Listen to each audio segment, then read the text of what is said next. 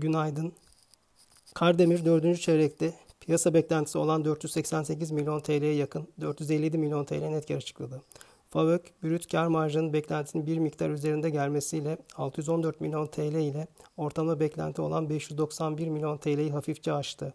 Net borç geçen çeyreğe göre %57 azalarak 809 milyon TL'ye gerilerken net borç bölü FAVÖK oranı ise 2.9 seviyesinden 0.6'ya geriledi.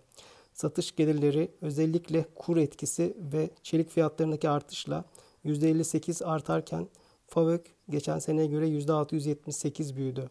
FAVÖK çeyreksel bazda da yine aynı etkilerden ötürü %94 büyüdü. 9.10 TL hedef fiyatımız ve endeks üzerinde getiri önerimiz devam ediyor.